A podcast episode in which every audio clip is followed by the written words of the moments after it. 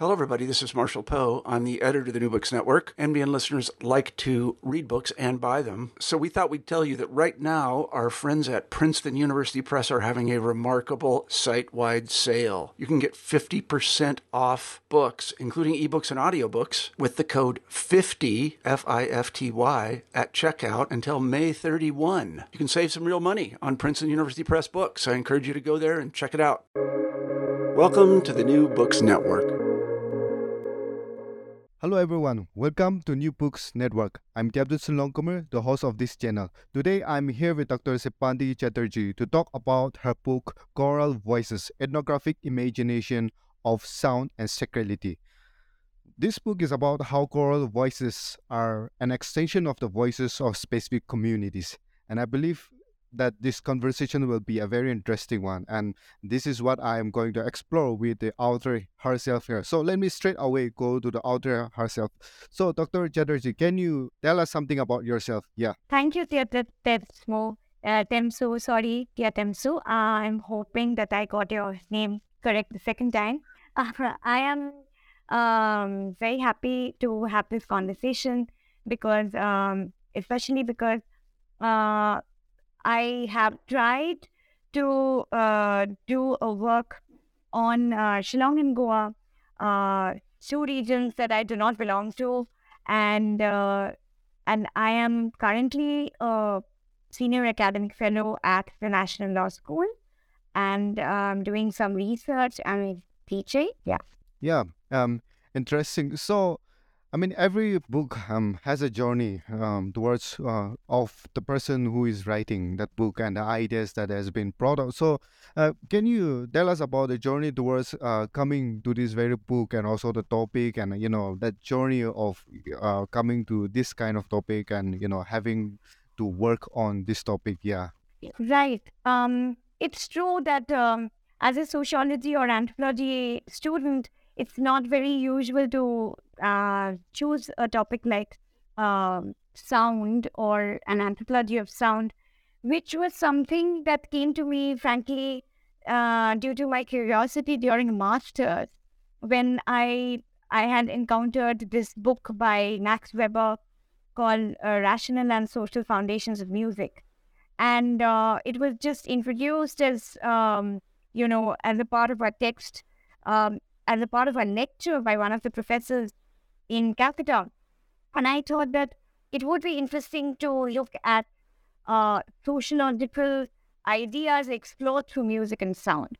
Now, during that time, I was invested in a different um, idea of music world, which was to understand why Western classical music, or uh, especially classical guitarists, um, how they are so uh, important in Kolkata. I used to learn classical guitar myself, and without having any kind of native uh, local uh, icons or superstars to look up to, it was quite common to, uh, you know, take up these courses, attend these uh, recitals. But soon enough, as I got into uh, this sort of research, I realized how music education itself is heavily tied to this colonial way of um, having standardized music examination patterns like the A B R S M, like the Trinity College. And now there are different other music boards, and some of them are trying to uh, do away with this kind of uh, association with the British uh, habitus, which is something I talk about in an Enfield paper that I had written at uh, one point of time. Now, coming to uh, PhD, um, and uh, which basically shaped uh, this book, um, I was actually uh, contemplating starting uh, my doctoral thesis at the uh, Delhi School of Economics, uh, Department of Sociology, and I was in conversation with Professor Uma Chatterjee, who became my supervisor. And she had told me that if you are interested, um, have you thought about or have you heard of this uh, sh- uh, group from Shillong called the Shillong Chamber Choir? Quite frankly, at that point of time, I hadn't uh, seen the reality T V show. Um, and and uh, Devin, I mean, the first uh, people I heard about was actually, uh, I actually heard uh, Tushan uh, Tushan Bor sing Nongbet, uh, singing an opera-style rendition. And then that got me into finding out about, okay, he knows about Nimnara, uh, Aroha Choir, and um, and this whole fabric of how choral music as a phenomena can be, you know, studied. And uh, because of my prior N S I L interest in, you know, understanding music pedagogy and music performance across Calcutta, Bombay, and Goa, I was already uh, sort of sensitized to uh, look at what's happening in Goa. And um, as a backdrop to how I came to Goa as well, uh, my N S I L supervisor, Lakshmi Subramanian, um, also had told me that uh, there is great potential to continue working uh, on Goa and see what's happening there. Because, uh, you know, I had uh, gone there as a part of, I was also part of a German music education program called the Source Sangam, which was looking at teaching or uh, teaching uh, Western classical music in a particular way. And uh, also coming up with this understanding of how different music teachers from different schools across Calcutta, Bombay, Goa, uh, Bangalore, how can they think of uh, collective? Well, that project took a different turn, of course. But what that got me into was this, uh, you know, pool of people who are invested in making music and also not just instrumental Western classical music, which is how I got into this process, but vocal music, vocalization, sacred music, and choral music, which was something that I stumbled upon, literally. And uh, then that, that made me very curious about how devotion and music shape cultural communication. And I guess that's how I jumped into this project. Yeah, uh, quite interesting. Now, in your thesis, Uh, I mean, in your book, actually, you talk about the uh, Shillong context and the Goa context, right? Now, obviously, you have talked about how, you know, you came to know about these two um, uh, places and the music attached to it uh, through your personal, um, you know, personal journey. But also, uh, I also want to go specifically into this aspect where why Shillong and Goa, right? I think uh, that's a question that I want to put up, yeah. Yes, um. Right. And and that is also a question I get asked quite often. Why do I choose only these two uh, to talk about something like Choral Voices? And uh, quite frankly, uh, although, yes, uh, partly it is because of my prior, uh, you know, in, uh, engagement with Goa that I chose to work with Goa. But the other reason, uh, there is some kind of... Uh, not exact similarity, but how they are under, you know, outside the cartographical imagination of the mainstream, if I must say, how Goa is looked upon as a tourist site or uh, as a tourism industry where people go and make music, and they do know that Goans are part of the, uh, you know, the, the arrangers of the Bollywood industry going back to nineteen thirties, and how the Goan Catholic community, Uh, the Christian community, were largely part of the music industries uh, that shaped a uh, large part of Bollywood and harmonization at one point of time. In case of Shillong, uh, you know, the same thing, uh, when we think of Northeast, we think of this Northeast as a whole, you know, and, and we do not really try to separate out what is happening in each state or each region.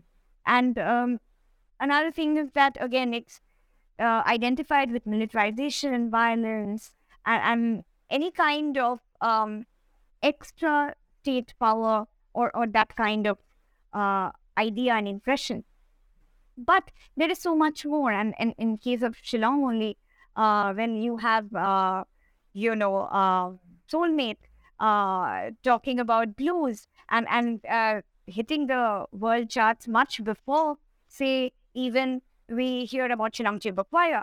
So, but but then uh, the sad part is that uh, we tend to look at certain region with certain lenses, and we do not go beyond what are the other cultural attributes and possibilities of knowing those people, of uh, knowing that place and the sociality around it. So I guess that is how I wanted to use the lens of sound to see how different kind of um, musical possibilities emerge, even within the continuum of the sacred world. Yeah, I think um, there's a very um, interesting justification to that, and I think that also brings out actually um, certain different perspective to looking at um, peoples and communities. I think that is something which is very interesting. Now, coming to the um, your discussion in the chapters, I think initially I believe you discuss about the aspect of indigeneity and choral music, and I think this is something which I particularly want to I can go into, right? Because um, you discuss about how uh, you know indigenous in the context of choral imagination, and I think this is where you use the concept or the idea of sonic interculturality. So um, can you uh, you know elaborate more on the aspect of what really indigenous here is, and then the choral music, and how actually these two comes together, right? Can you explain this one more? Yeah. Yeah. Yeah, sure. Um, thank you for your um, questions. So the thing is that um, indigeneity is usually, when we think about indigeneity, it is about um, a certain kind of um, identity assertion or a certain kind of geopolitical um, ambition that is uh, marking out certain, um, uh, you know, certain community or certain social attribute. But what happens in, um, and in fact, I do talk about those different kinds of indigeneity in the chapter, how, um, you know, um, Khaka talks about uh, indigeneity. And it's not just, it's about how, you know, how it's not about who are the original inhabitants, but it's more about, are we having access to certain kind of resources like coal, land, and all of that. And then Um, you also have uh, this, um, is it just enough to have a political sort of category of indigenous, and what does it do after that?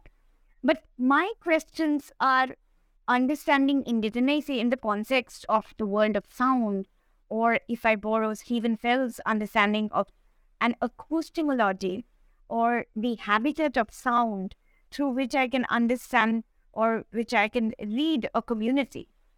And in that, uh, by that I mean that what are really the local and the vernacular ways of expressing oneself, and and and that uh, that does not mean that it that it is entirely devoid of a template which is drawing from certain kind of a uh, that has a certain universal presence, like say choral music, which which in this case I'm talking about. Um, and yes, it came as a part of uh, Christianity. It came um, as a way of civilizing, civilizing, uh, or as a way of, um, you know, uh, spreading uh, the language of God, or uh, or conversion.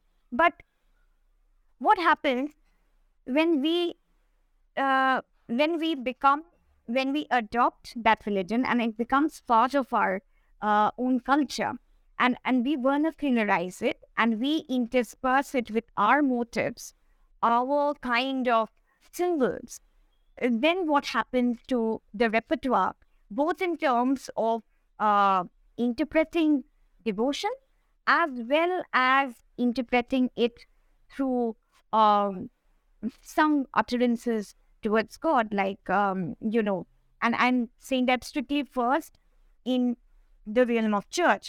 But what this book also does is to explore indigeneity uh, as found in choral repertoire, and how it uh, adopts very distinct regional styles and signatures, you know, in Goa and Shillong, because of very complicated um, colonial imperial encounters and histories that shaped their life worlds. Like in this case, in Goa, it was the Portuguese, and in Shillong, it was the Welsh Calvinist ethic that shaped uh, the larger premise of how uh, choir music came. And it also talks about different denominations Whereas I mostly talk to the Catholic Goan. In Shillong, I uh, talk to Presbyterian um, and also other denominations like uh, Baptist, Church of God, um, um, Catholic, and various other, uh, you know, um, strands of Christianity. And then, as you rightly pointed out, what then is sonic culturality, which is something uh, which is in a way an intellectual hook or an image category that emerges from my field, from my um, interactions with my interlocutor, that it is not trying to say uh, that there is a disjuncture between what is supposed to be a universal template and what is supposed to be a particularistic um, um, interpretation of that uh, particular genre. Rather, it is an ongoing dialogue that is expanding on the notion of what is local, what is vernacular, and what is cosmopolitan. Um, to briefly sum it up then, what is, uh, you know, what is this indigeneity that I'm talking about? It is to trace um, um, what emerges as cosmopolitan for the different uh, regions that I'm studying. For example, we see uh, Shillong embracing a medley kind of uh, genre to express itself, and medley itself becomes a genre because uh, they go on to use uh, Bollywood sounds and uh, in some cases jazz sound, um, as we see in case of Aroha, how uh, how they are talking about uh, saying that, you know, just because it's a sacred music doesn't mean that it has to be sung in the style of a hymn, but it can be sung across different genres, which can be classical across genres, in the sense that there are um, classic uh, representations of particular genres that they take up and uh, distribute it to form a certain kind of repertoire. In case of Goa, what is happening, it is more about um, holding on to a certain Iberian, uh, that is Portuguese, uh, Spanish, uh, nostalgia, that arc, and also, uh, you know, interspersing it with the local, uh, more dominance, if I might say, folk musical traditions like the Mandur, um, and how they can, and also certain motet, Uh, which were sung and composed during certain parts. So it is more like um, a certain kind of a sacred repertoire uh, that is emerging. And if the, if these are the repertoires, who are the people uh, that I interacted with, and who are the places, where are the places and the institutions I go to, also determine why and how certain sounds take these kind of, um, you know, roots.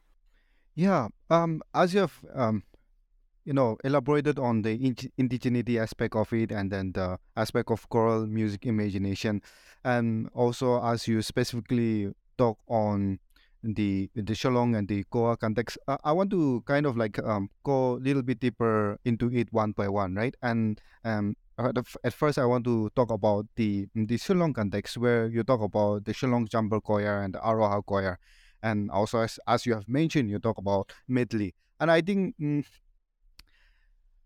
obviously, adopting certain form or certain way of, uh, you know, um, singing and, you know, in terms of this choral music, imagine, uh, musical imagination, I think um, the Shillong Chamber Choir also ha- became a national sensation, right? Because of that uh, adaptation of certain way of, you know, uh, singing. Uh, singing. So I think uh, w- when we look at this, I think there's a certain motive to it. There's a certain context that it comes through. And also, obviously, it has that uh, cultural trajectory of, uh, you know, what has come about and, you know, how it has been formed and how it has been actually received by people in different ways. So uh, can you actually, you know, s- Uh, zoom in into the Shillong Chamber Choir and then the medley aspect of it, and then, you know, the different cultural aspect that comes into it. Can you explore that a little bit? Yeah. Right, right. Um.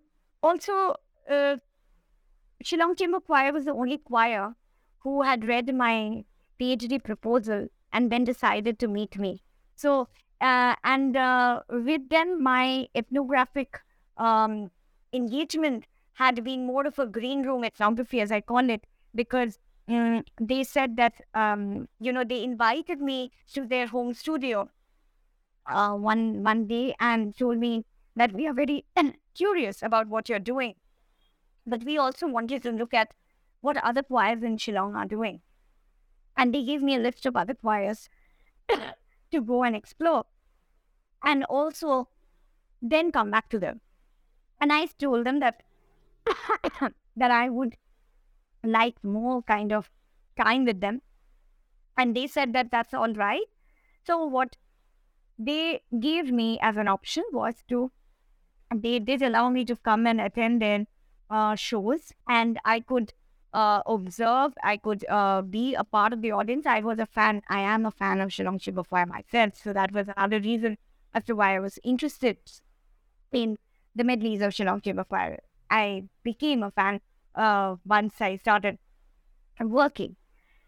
Now, Bollywood, exactly. They said that Neil Nongkinrih, unfortunately, we lost him uh, in twenty twenty-one.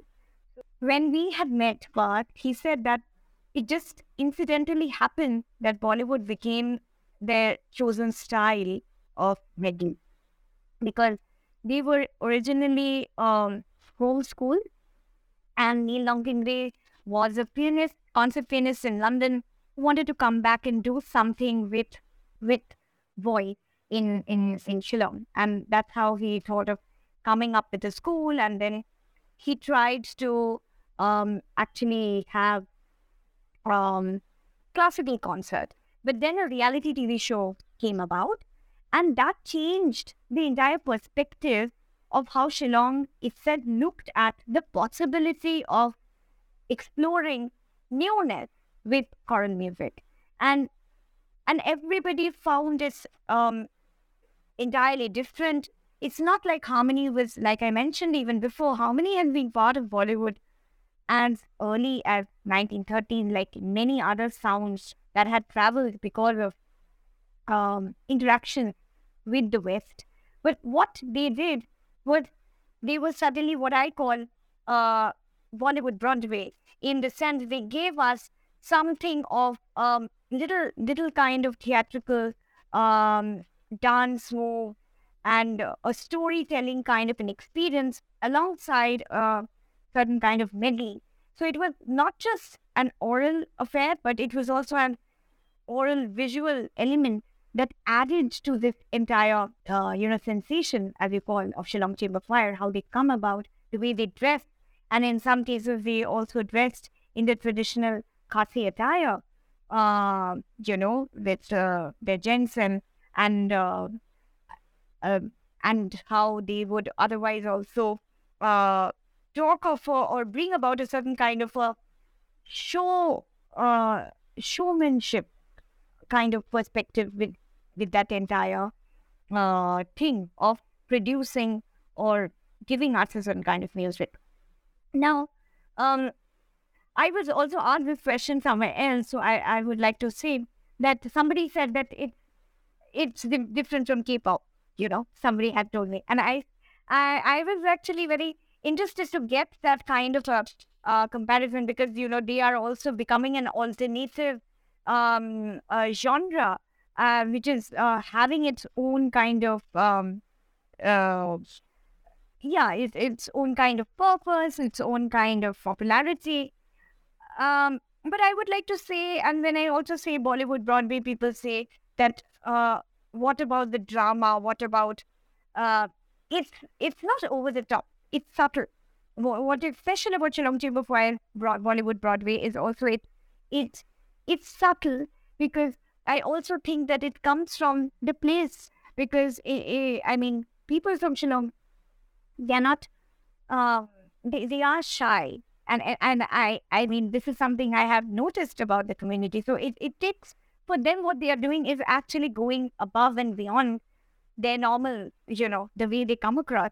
So it's, uh, and, and they don't, uh, you know, they do not really listen to Bollywood songs. They have to learn the language, they have to listen to the songs or the, any other languages that they sing in.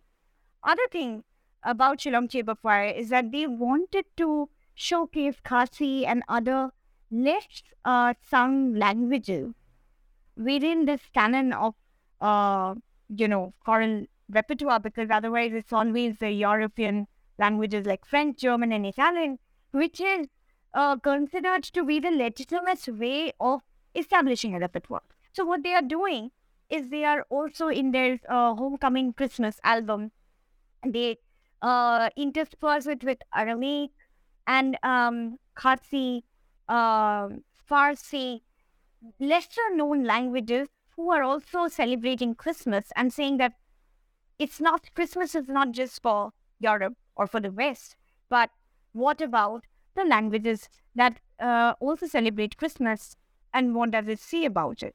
So these kind of, um, you know, uh, ideas come from the musicians themselves. So they are very aware of what they are doing and how they are going to sing it. Yeah. Yeah, I think the way you contextualize uh, Shillong Chamber Choir, the, the, you know, the Shillong context is something uh, quite interesting. Yeah, that, that is something quite interesting. Now, coming to the second second aspect is where you talk about the Goa context. And I think, um, interestingly, I think you also bring out the aspect of the institutional aspect, right? The seminary aspect of how music has been practiced and used and taught. I think this is an, I believe this is a, an important aspect in trying to understand music. And I, this is where the aspect of uh, Beiti and then the worship protocol comes into. And this is where I think in the, in the Goa context, you talk about the, the you know, the... Um, imperialistic history and the cultural process coming together. And I think this is something which I'm also really interested to understand and know in the Goan context, where you bring the seminary, the worship protocols, and then this uh, two historical aspect of, uh, you know, imperialistic history and cultural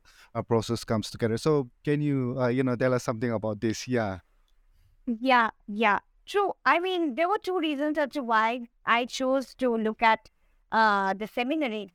One was because I did not want it to be only uh, a book about choir, but also understanding how do we train ourselves, like you rightly pointed out, where does this training or how does it come about?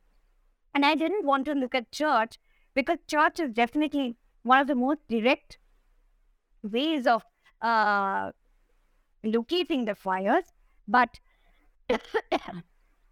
But what happens is that how do the priests who actually become uh, the leaders of uh, religious worship, or the pastor or the father, according to different denominations, what uh, what meaning does music really say, uh, you know, play? So that led me uh, to... Uh, one of the oldest seminaries in Asia, Marshall Seminary in Goa. And um, also because uh, to understand, because, you know, uh, Goa with its Portuguese um, uh, tradition uh, and the imperialistic history, um, they had parochial schools which taught them reading, writing, and arithmetic. Um, and you you learn about it in, in all sorts of initial impressions that you know about Goa and how Christianity sort of became a part of their cultural process. What the seminary did was, because after the, uh, you know, um, Goa was no longer a part of Portuguese sovereignty uh, after nineteen sixty-one, but even after, um, you know, once the once the British started coming in all over India, they also started to impact the education system little by little in Goa. So that's how the parochial schools sort of went away. And then where does the music uh, stay then? That became uh, seminaries, where it is a formation where priests learn how to um, know better um, ways of managing devotion and offering uh, religious services to God. Uh, that's where you know, this uh, musical training then uh, went on. And uh, it was the Jesuits uh, um, in Goa who sort of also worked immensely in safeguarding Konkani as a language, as a language of worship as a language of hymn. And also, um, it is still interesting to see how church uh, masses are conducted in Konkani.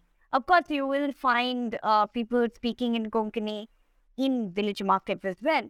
But uh, in upper class, uh, upper caste, I mean, although nobody talks about caste, but you know what I'm talking about is that if um, there are even, and even through my interactions, what I understood was that there were these shadow uh, sort of elements of how conversion history also talks about caste, where a region coming, like Lutoli, Kurtorin, certain areas where you know that uh, Saraswat Brahmins, converts of Saraswat Brahmins came from, or those kind of conversations also came up. Of course, it's no longer there, but as a part of, so what I mean is that, um, you know, in, in seminaries, we also find um, how language and how um, how sort of uh, musical training, not just in voice, in Gregorian chant, because those were a part of the Italian uh, Catholic, uh, Roman Catholic sort of imagination at that point of time. Um, but also in learning instruments like violin, piano, um, uh, guitar. And many of the, I, I talk talk about it through different seminarians and the biographies and the life worlds of different kind of uh, seminarians. Some of them who became parish priests or um, secretary to archbishop, or somebody, some people who had their own groups of music and alternative choirs, like the Kotta family choir, which was basically doing very different kind of uh, musical sound, which was to go back to the nostalgic uh, pop um, and, uh, you know, renditions of Brazilian, uh, Portuguese and Spanish repertoire, and again, the Goan kind of vernacular thing. So what we see happening here is that um, they also form a different kind of repertoire, a Goan sacred repertoire, Goan uh, vernacular uh, folk repertoire, and uh, all this is not, um, is actually, is the starting point we see in many cases is the seminary. And that is why the seminary becomes uh, an interesting uh, way to look at it. Um, in fact, I um, also uh, went to another seminary, which I do not write about, Pilar Seminary, and they were very kind to allow me to uh, attend some of classes, some of the classes with them, uh, which was on actually inculturation. And they said that I might find that interesting. And I attended a few weeks of classes with the seminarians, and I was the only girl, of course, because it, it's not a space for women. So, and uh, so I have been, and also in Russia, they have allowed me to sit through the Gregorian chant lesson. Um, so I think uh, I've been also very fortunate that I was allowed to, despite coming from a different religion, coming from an upper caste, upper class kind of um, affiliation, I was welcomed to explore the various aspects of uh, religion as well as the different kinds of sound. So yes, upper class kind of um, affiliation. I was welcomed to explore the various aspects of uh, religion as well as the different kind of sound. So, yes. Yeah, uh, yeah, quite interesting. Yeah, I mean, you have put it uh, really well. Uh, now, coming to the final aspect of, um, you know, the thing that you discuss in your book. You know, one of my colleagues here in the university, um, a PhD scholar colleague, she works on rituals, and One of the aspects that she also kind of work in is also the sounds, or, you know, certain musics or certain sounds that is used uh, during uh, the ritualistic process, right? And she talks about how that form, certain form of enchantment and all those aspects. So that aspect of, you know, different forms of sound in the ritualistic process and in its enchantment. I think that is an interesting um, aspect of actually sound itself. And I think this is where you also talk about the geographical location and also at the same time one's perception of voice, right, in the geographical um, location itself. I think this is, I believe, in terms of your work, I think this is something uh, pertinent that you actually bring up. So can you, uh, you know, explore or can you explain this one a uh, little bit more to us? Yeah. So, um, so one of my chapters, like you rightly pointed out, is about um, how uh, voice is also sort of uh, rendering a certain kind of sociality, certain kind of placemaking, and um, is devotion the only element that is uh, keeping the choirs uh, together? And what is the, what are the singers otherwise doing, and where are they coming from? And through different kind of narratives, we we get to know that for some people it is uh, really lineage and um, and how they have gotten into this whole process of learning an instrument, of singing as part of choir, and it is part of their upbringing of being uh, Christian um, and going to churches and Sunday schools, and that has shaped their life.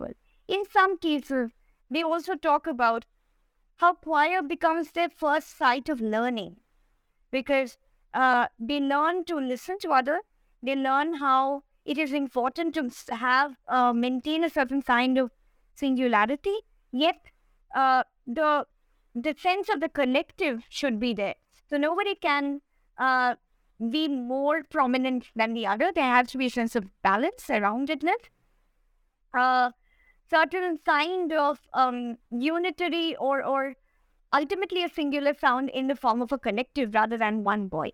So th- those kind of learning also we see, and um, and their aspirations to then become other kind of singers. Where somebody might have a shoe which is uh, singing uh, singing style, which is more raspy or which is more uh, jazzy. Then what do they do? Do they want to continue being trained into a soprano voice, or do they take uh, the uh, trajectory of being an alto? And of course, like uh, for the for the uh, let's just say for. Uh, for not complicating it much, I have mostly talked about four choir in uh, four voices in a choir, but there can be more than four voices. There can be more harmony uh, in imagining sort of uh, even choirs. But church choirs mostly look at four uh, four voices, and then so then what happens with um, because I have spoken to Mizos who have grown up in Shillong, and and. Uh, that they are supposed to have, they are considered naturally to be singers. This was something that I was told um, even when I started this project, why are you researching uh, Meghalaya, not Mizoram? Um, and, and then later I found out, okay, because that's supposed to be, because it's more ingrained later on I found in terms of rehearsal and in, in, in terms of ritual, as we pointed out, they they have twice a week rehearsal, which is which is, which is very normal. Everybody uh, who is part of a church choir, and, and then there are different levels of uh, pastoral choir or or uh, standing choir as we go into uh, you know uh, the di- different denominations and how things happen in uh, Mizoram. But coming back to Shillong again, and coming back to let's just say Goa and how the kind of placemaking and sociality happen, we also see how they they want to. Uh, talk about how they chanced upon the music. Most of the stories are about how they became a part of a certain choir, be it uh, the Shillong Choir, be it, uh, you know, uh, the Stuti Choral Ensemble, and also this whole idea about um, certain uh, community sentiment, certain um, regional sort of upbringing, And and certain kind of um, urge to sing a certain kind of in a certain kind of way.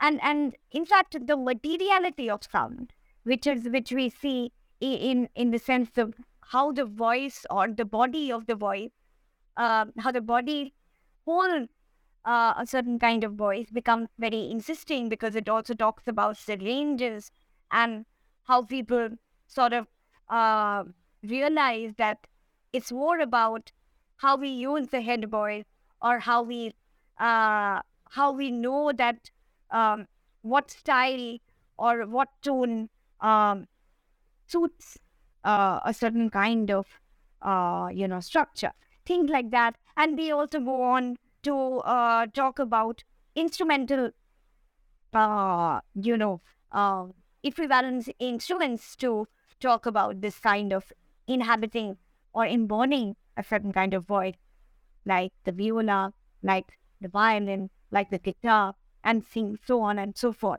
But what I'm trying to say is that um, what the chapter on voice and sociality also talks about is that what are the different sites where we see the choir and, and the choral voices traveling to, not just within the church, but in auditoriums, in in uh, reality T V shows and festivals, in um, in marking out certain kind of heritage ideas, and also sometimes in a rock band, and uh, sometimes in a modern age opera uh, or a light opera version of a certain kind of thing. So we also see then that it is talking about um, um, the possibility of the voice having multiple meanings, as well as rendering it, uh, rendering it to different kind of spaces, which itself talk about different kind of um, geography.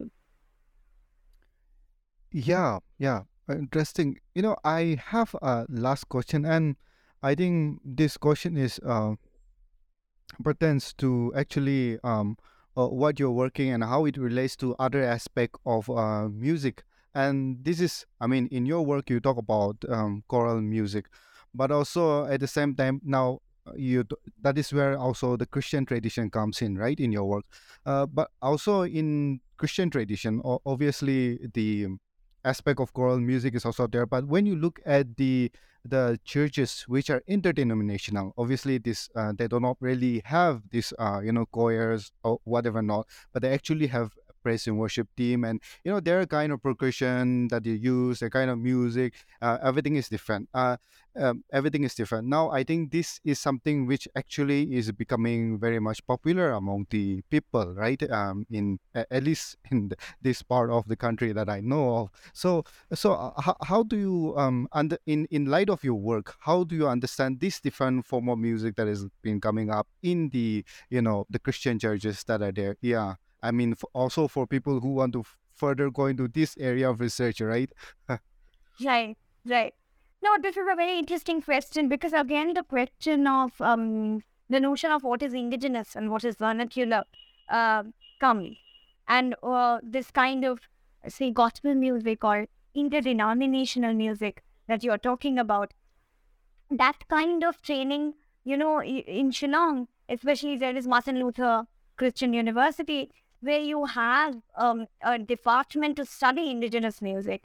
And and I talk about it in my book also, how uh, there, uh, the way that exam is held is actually to compose uh, using certain indigenous instruments like the Khasi or uh, the Duitara, or um, and use it and, and use the, the particular Khasi uh, intonation Uh, and the language to to sing and talk about some kind of um, you know event, and uh, and that is that have got probably that has directly got nothing to do with uh, Christianity, and it's true. And I have also made this point about um, uh, at least how I saw it in Shillong, how there was, because there's Christianity and there is uh, Niyam Khasi. And and uh, so you do not, it's not like uh, there are not indigenous religion that, or festivals like Nongkrem and all are being also observed. Now, now the thing is, uh, it's a different matter when it comes to um, talking about a Khasi culture. And in, in that case, it's not like we will only, uh, there is only an imagination of doing it in the Christian manner. But of course, it's also uh, borrowing different kinds of ideas from each other and coming up with something um, maybe syncretic, maybe uh, something more um, uh, like a confluence, and, and those kind of ideas also. So now, um, to, to respond to your question, like um, how is it uh, adding to it? I also feel that um, we are living in a neoliberal era, and um, everything now needs a label, now needs a category, everybody needs to be identified in a particular way. Even neoliberalism itself is a concept that is trying to assume that everybody is uh, part of that neoliberal logic of uh, whatever, market or, or, or sort of politics or any anything that you say. So there's a danger. I, I find it a little uneasy to see, like, um, then are we, uh, is there a danger of uh, showcasing something of an exotic element?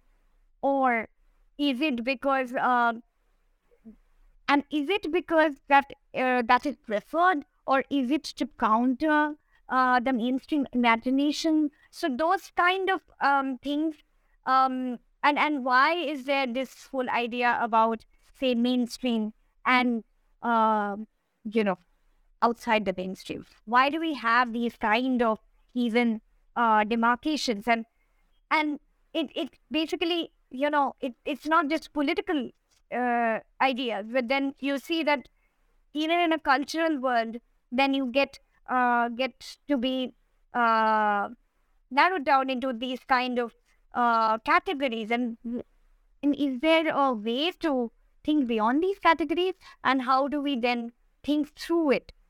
What are the ways um, can we actually uh, try? And even though, like, I'm not really talking about big word like decolonization in that sense of the term, but what I'm trying to say is that um, there have been colonization, and there have been certain kind of uh, uh, original ideas of customs, beliefs, and uh, we life earned and belief systems and uh, cultural sensitization happen.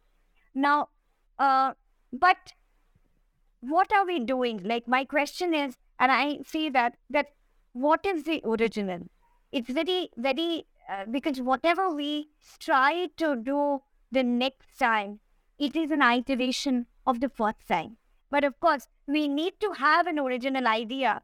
So we like to have categories, and without categories, we may not be able to think of certain things. So like that way, we have interdenominational music. We have uh, Bollywood Broadway music, or say uh, jazz music, or Western classical music, or choral music. But what I also try to talk about that, you know, actually all these are choral music, or, or, or there are different kinds of choral music or choral voices, and not just a homogeneous term of what is the choral voice. Because in that sense, then we are not moving beyond anywhere from from where we started, right? Yeah. Yeah, yeah. Thank you. Thank you for a wonderful um, answer, yeah, to the question. So um, our conversation has come to an end, but I would like to ask you a few more questions. The first one is, you know, um, uh, what exactly are you working on or planning to work on in terms of your academic project, right? Uh, tell us something about that. Yeah. Yeah. So um, right now I am actually interested in looking at, um, because um, because of my interest in um, religious music, I'm interested in looking at instruments, um, indigenous instruments, um, like Duitara, like Khasi, um, and look at why certain instruments are part of, say, sacred imagination, and why some are part of folk. Is it to do with the limitation of, of tone, of timbre, of musical forms and ideas, or is it also something to do with um, different kind of purposes and uh, cultural imaginations and socio-political will? Similarly, I also want to look at how Bumot in Goa is uh, now uh, looking for a G I tag because uh, it has already been considered to be a state heritage instrument, and they want to get the intangible UNESCO uh, status. But Bumot, which is now in Fort, um, and, and there are also, I am interested uh, with the questions of ecology and labor.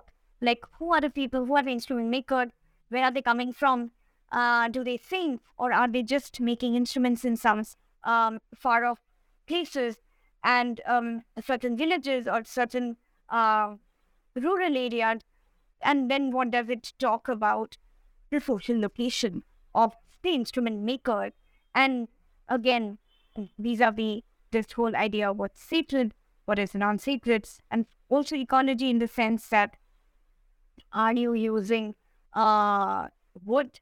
Are you using um, monitor lizard, which is banned in Goa, for instance, and now you're using goat, uh, goat skin? What does it do to the sound?